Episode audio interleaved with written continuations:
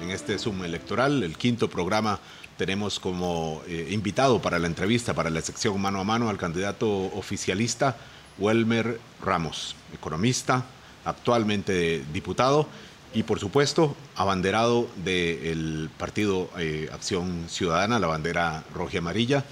Eh, sobre su papel como oficialista, sobre sus comentarios, sus posiciones, no necesariamente alineadas con el gobierno. Vamos a eh, conversar esta noche. Le agradecemos muchísimo, don Welmer Ramos, que esté con nosotros hoy, como nos ha acompañado durante todo el programa acá en el estudio. ¿Cómo está, don Welmer?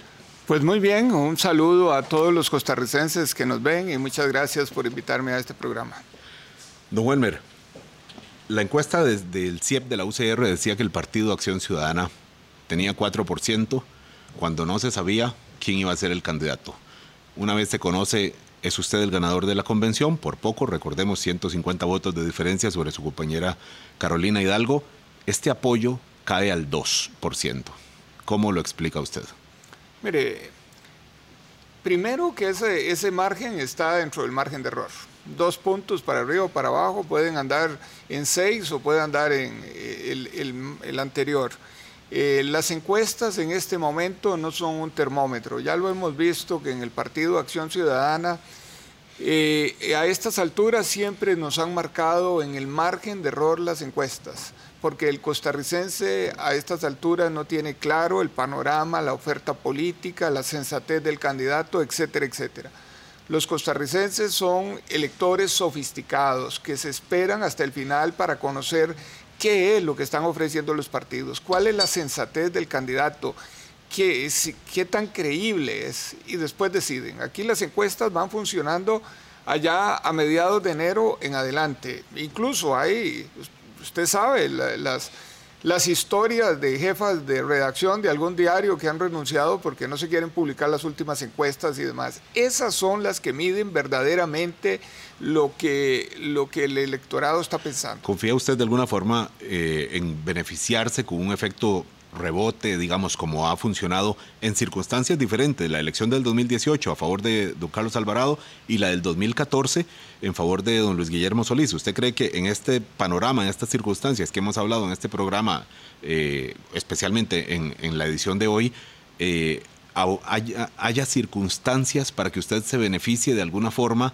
de, este efecto mm, rebote o, inesperado que, acaba, que acabó beneficiando al PAC en las dos elecciones anteriores y usted cree que ahora usted también? Yo, yo, no, yo no lo planteo de beneficiarse. si yo estuviera aquí para, para, beneficiarme, si yo estuviera aquí para beneficiarme, no estaría.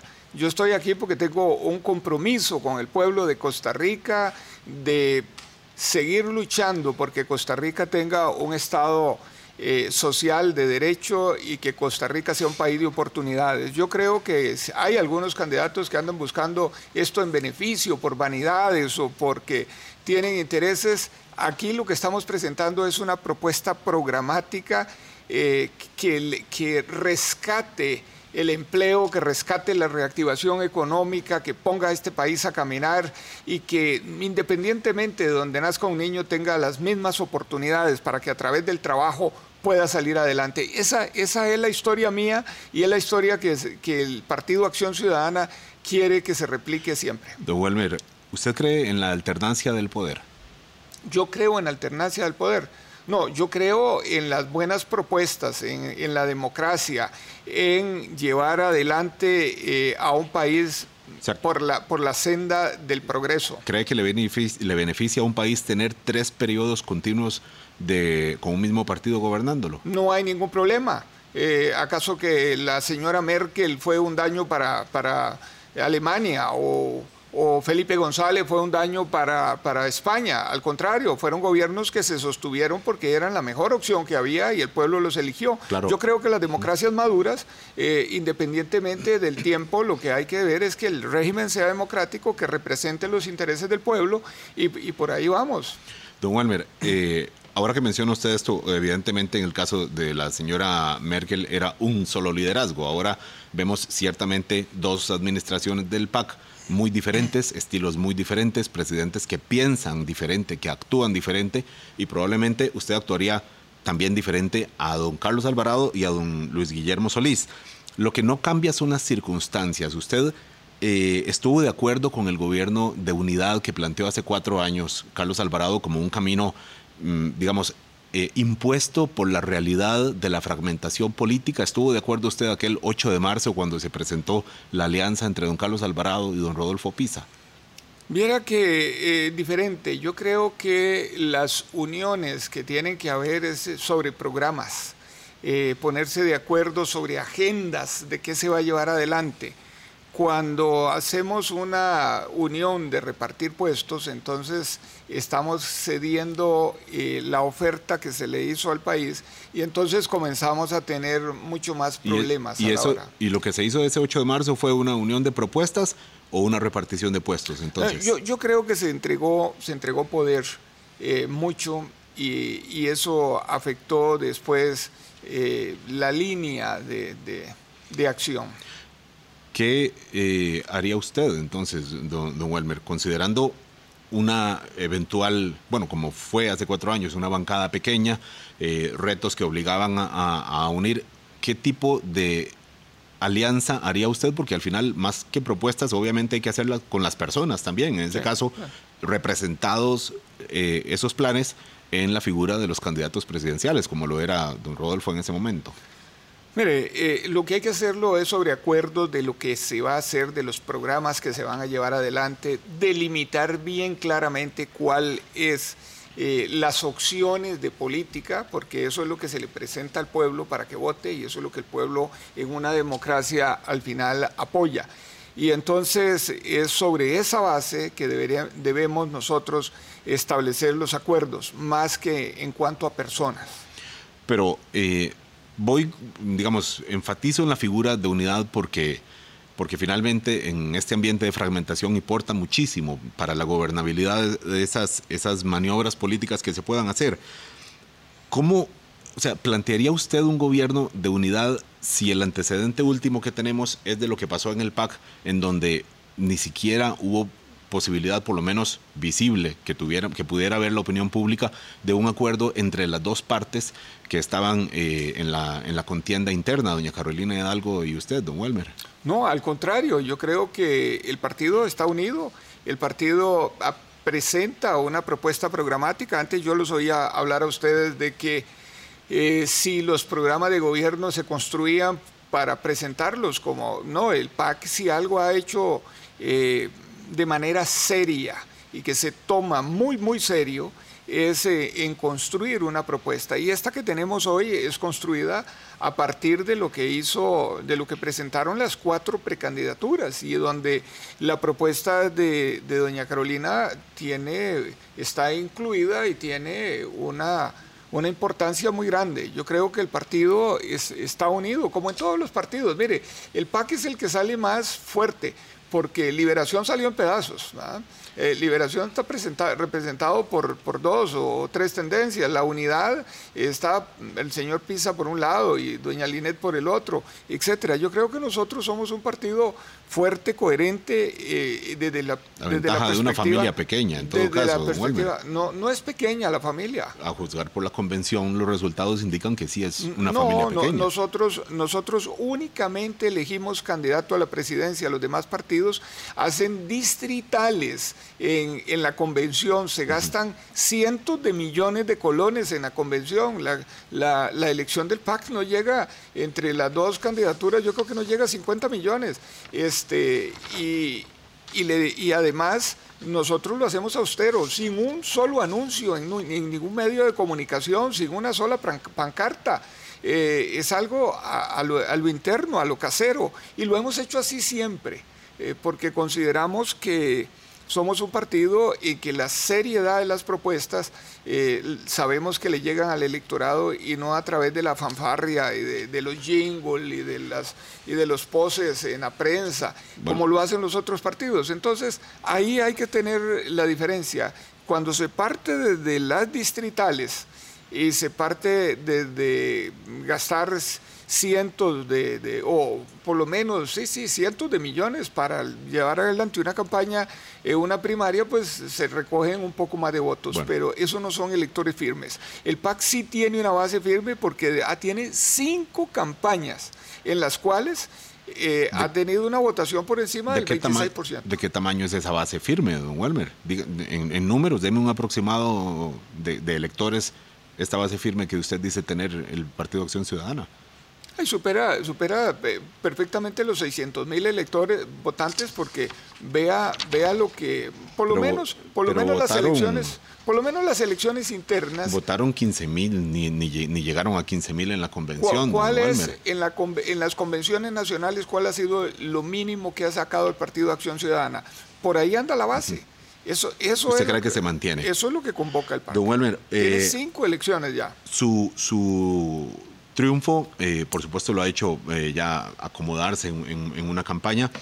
Y el lema es, vamos a hacer lo mejor que según como se lea puede ser hacer lo mejor o hacerlo mejor, eh, según como se lea, insisto. ¿Usted está, está de acuerdo con ese lema? ¿Le, gusta ese, ese, lema de campaña o, es parte, digamos, de lo que decide? A hacer lo mejor es el lema de campaña, ¿verdad? Porque la, otra lectura es hacer, hacer lo mejor de lo que lo hicieron en el 2018 y 2014. también tenemos que ir perfeccionándonos a través del tiempo y tenemos que ir logrando nosotros eh, mejor, mejor y ir superando lo que hemos hecho, porque ya vamos sobre una base eh, de lo construido anterior. Pero el, lema es vamos a hacer lo mejor, ¿verdad? Y, mejor, y lo mejor que otros. Eh, vamos a hacer lo mejor en esta campaña electoral y vamos a hacer lo mejor para Costa Rica. ¿Qué es lo primero que tendría que corregir usted sobre lo que queda de este gobierno en caso de que llegara usted a gobernar el 8 de mayo? Corregir. sí. Eh, bueno, mire, lo que tenemos que corregir ahorita es generar empleos, generar reactivación. Este, y, desde esa perspectiva tenemos nosotros una agenda. ¿Lo ha, hecho mal este gobierno eso? No. Bueno, por eso le pregunto, corregir, algo que usted crea que este gobierno lo ha hecho mal o ha dejado de hacer y que convendría eh, hacerlo eh, en un próximo gobierno. Le estoy pidiendo, digamos, una, una, una, crítica. vamos a ver, vamos a ver. tal vez podemos perfeccionar en Costa Rica el diálogo entre todas las partes. Eh, y yo creo que ese es un elemento que hay que ir perfeccionando. Y yo creo que sí se puede mejorar en cuanto a, lo que es el diálogo entre todos los sectores.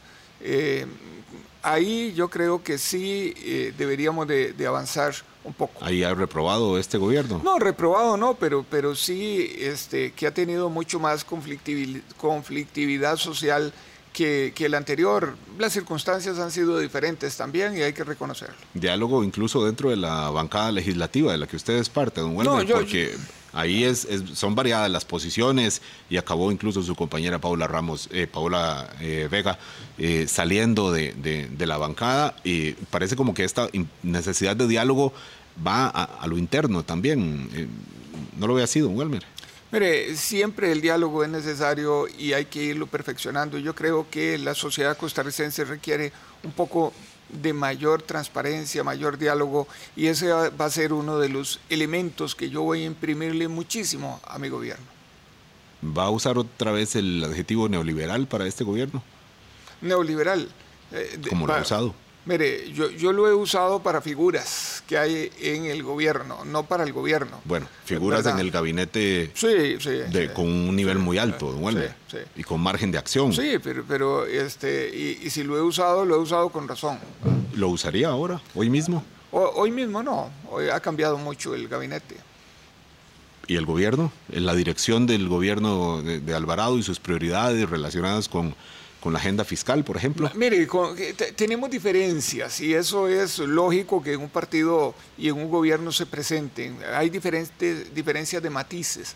Yo creo que el ajuste lo podemos hacer sin, sin más impuestos, lo podemos hacer mejorando mucho la gestión de cobro de los tributos, lo podemos hacer cerrando portillos que hoy están permitiendo que grandes eh, intereses económicos evadan el pago de impuestos en Costa Rica, lo podemos hacer disminuyendo, mejorando la gestión aduanera, lo podemos hacer disminuyendo costos que están pesando fuertemente en el presupuesto. Por ejemplo, eh, los intereses sobre la deuda pública interna, hay que bajarlos. Eh, tenemos aquí un un sistema de financiación del Estado que es muy, muy caro y que no podemos seguirlo porque es de corto plazo a tasas de interés muy altas. Y tenemos también que estamos pagando un poco más por las compras públicas. Y entonces, desde esa manera, ahí podemos sacar nosotros varios puntos del PIB que nos van a permitir a nosotros hacer, eh, cerrar la brecha y que nos permiten a nosotros también tener dinero para dinamizar esta economía. Esta propuesta alternativa de ajuste fiscal lo que dice evidentemente es que a usted no le complace la que, la que está planteada. Algunas cosas sí. De Por eso digo, pero en, en, en, general, le pido me describa la propuesta de ajuste fiscal que está en su generalidad planteada eh, y por supuesto ligada al compromiso que tiene eh, que, hay suscrito con el, Fondo Monetario Internacional. Descríbala. Ya no, dice, ya no usaría la palabra neoliberal. ¿Cómo la describiría? Mire, vamos a ver, llegaron a un mecanismo de ajuste que pone impuestos sobre el salario escolar, yo, eso estoy en desacuerdo, reduce la capacidad. No hay que grabar el salario eh, escolar. Eh, yo, yo no le pondría, disminuye la capacidad adquisitiva de una buena parte de los costarricenses y si se disminuye la capacidad adquisitiva, entonces eh, habrá menos demanda interna y eso frena el crecimiento económico en un momento en que tenemos que estimular la economía. Estaría en desacuerdo en bajar la base de los salarios que, pagan impuestos. Estoy, tiene el mismo, la misma mismo análisis de lo anterior. Eh, estaría, yo estoy en contra de la venta de CONAPE, es un movilizador social que para nada me, me, place ponerle, eh, venderlo, yo creo que tiene que mantenerse. Eh, estoy totalmente de acuerdo con el la ley de aduanas nueva que viene a remozar una ley de aduanas vieja que tiene entrabado el sistema aduanal y que se necesita cambiarlo para darle también más transparencia. Eh, he estado con críticas sobre el, sobre el proyecto de empleo público, ¿verdad?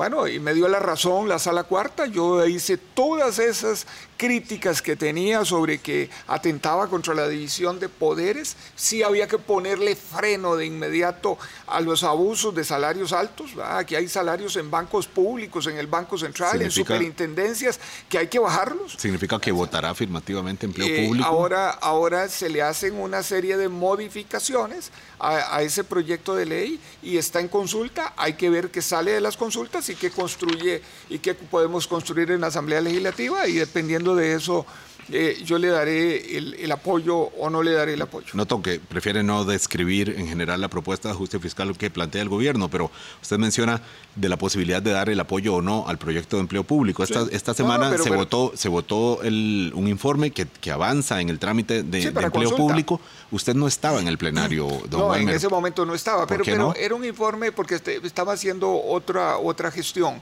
Pero, pero ¿cómo lo hubiera votado este informe? Eh, es un informe únicamente para consulta. Sí, bueno, ¿cómo, lo hubiera votado? Independientemente de cómo lo hubiera votado, es un informe de consulta que no tiene... Eh, aún siendo... concediéndole que quizás no sea un asunto de importancia, ¿cómo lo hubiera votado? Yo, yo lo, lo, hubiera votado negativo, porque tiene una norma de objeción de conciencia que no me gusta para nada, que sigue teniéndola adentro, y todavía creo que se están dejando por fuera lo que era lo más importante. Eh, ¿Qué se está dejando por fuera? Eh, los puestos que son los de los altos jerarcas de las diferentes instituciones y los puertos gerenciales se están dejando por fuera de la norma. Entonces, si la norma era exactamente para ponerle freno, ahora lo que estamos haciendo para arreglar el problema es dejando por fuera de la norma eh, los, los salarios más altos. Y entonces ahí yo tengo mis dudas de que esa sea la forma de arreglar. Acaba de decir que no está de acuerdo con la objeción eh, de conciencia. En esto parece que lo hace coincidir con algunas posiciones de grupos eh, este, progresistas, más progresistas. Eh, y esto me, conduce a la siguiente pregunta, don Welmer. ¿A cuál es el primer tipo de elector que usted llama? cuando usted piensa en, por supuesto, en, ganar una elección, implica llamar a muchos sectores diversos, con diversas preocupaciones, intereses, pero ¿cuál es el, elector primario que está a la mano del PAC en esta base que usted mencionaba, con cientos de miles de votos según, según usted, pero ¿cómo podríamos describir ese elector ah, eh, familiarizado con el PAC? Eh, conservador, progresista, ubíquelo, por favor. No, mire, eh, los costarricenses es, es la clase media que Costa Rica, que es, muy, es una clase ancha y, son la gente que hoy está pasándola muy mal que son los que están en, pobreza, en pobreza extrema, que tenemos que darle la mano. Yo, este, ¿Usted cree que conectan con usted, ellos? Totalmente. Don hace cuatro años... los grupos de, pymes, los grupos de, que tienen que ver con agricultura, los, los, maestros, los grupos de las cooperativas, este, todos los cooperativistas y la economía social solidaria que tienen que ver con este, solidaristas, eh, en fin, son esos que, se levantan a las 4 de la mañana y que trabajan fuertemente para sostener una pequeña empresa, para sostener una familia, el cuenta propia que hoy está con problemas de, eh, para, para poderse formalizar toda esa gente es eh, la que yo le estaría hablando. Don Welmer, eh, a usted lo conocen ahora más que hace cuatro años, suponemos, porque ahora ha sido diputado, hace cuatro años era un, había sido eh, ministro de Economía en el gobierno anterior. Hace cuatro años a usted lo votaron 14.387 personas en la convención. En esta ocasión, 7.700. Sí. La mitad. ¿Esto mm, no le dice algo? No. En absoluto. no, significa nada. Las elecciones anteriores del PAC, eh, si usted se va a ver cuántos votaron a don Luis Guillermo, eh, si usted va a ver cuántos votaron en las elecciones más atrás, eh, eran, eran, grupos. Don Luis Guillermo participó en una sola convención. en, su caso fueron, fueron dos. Hay un punto de comparación. No, hay, no hay, no, estábamos en pandemia. Hay que saber que estábamos en pandemia, que estamos en una situación de, de un domingo muy llovido este, en el país y demás, y entonces las, las circunstancias meramente así de, de cortísimo plazo. No porque haya un desánimo con no, el PAC. No, no, no, no. ¿No, no, ve usted que hay un desánimo? No, no, lo, no lo veo yo. En el PAC no, el, como partido está animado. Con el, con el PAC eh, como partido que, que, ocupa en gobierno en este momento, bueno, y las encuestas lo, lo dicen, de una alta insatisfacción y popularidad. Mire, las encuestas en este momento no son el mejor termómetro eh, insisto, si las encuestas hubieran sido el mejor termómetro para estas alturas, el PAC nunca hubiera salido del margen de error en, todos los periodos anteriores. ¿Usted cree que eh, eh, su posición en este momento en la contienda está mejor de como aparece en, las encuestas? Muchísimo mejor. ¿Cuánto mejor? de, hecho, que, que, estamos, que vamos a pasar a la segunda ronda y sobradamente. ¿Contra quién? Ya que lo sabe. No, no, no sé, porque ahí hay muchos que están luchando ese segundo lugar. y si usted ve, y si usted ve, por ejemplo, un debate como el de ayer, ¿a quién fue que más se le preguntó? ¿A quién era que le tiraban casi todas las preguntas a los demás? Está claro de, lo que se percibe. usted tiene una ah. carga por ser candidato oficialista. Este, no, no, podríamos esperar menos. No, pero este, generalmente se tiende a tirarle al que va, al que va adelante y al que se sabe que tiene más fuerza eh, para, para la final. Don Welmer, nos quedan cerca de nueve minutos en esta entrevista.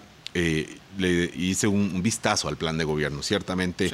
Eh, y, yo quisiera se refiera a algunas, algunas cosas. Dice en su página 42, el ICE trabajaría con el Banco Hipotecario de la Vivienda para soluciones de vivienda urbano marginales.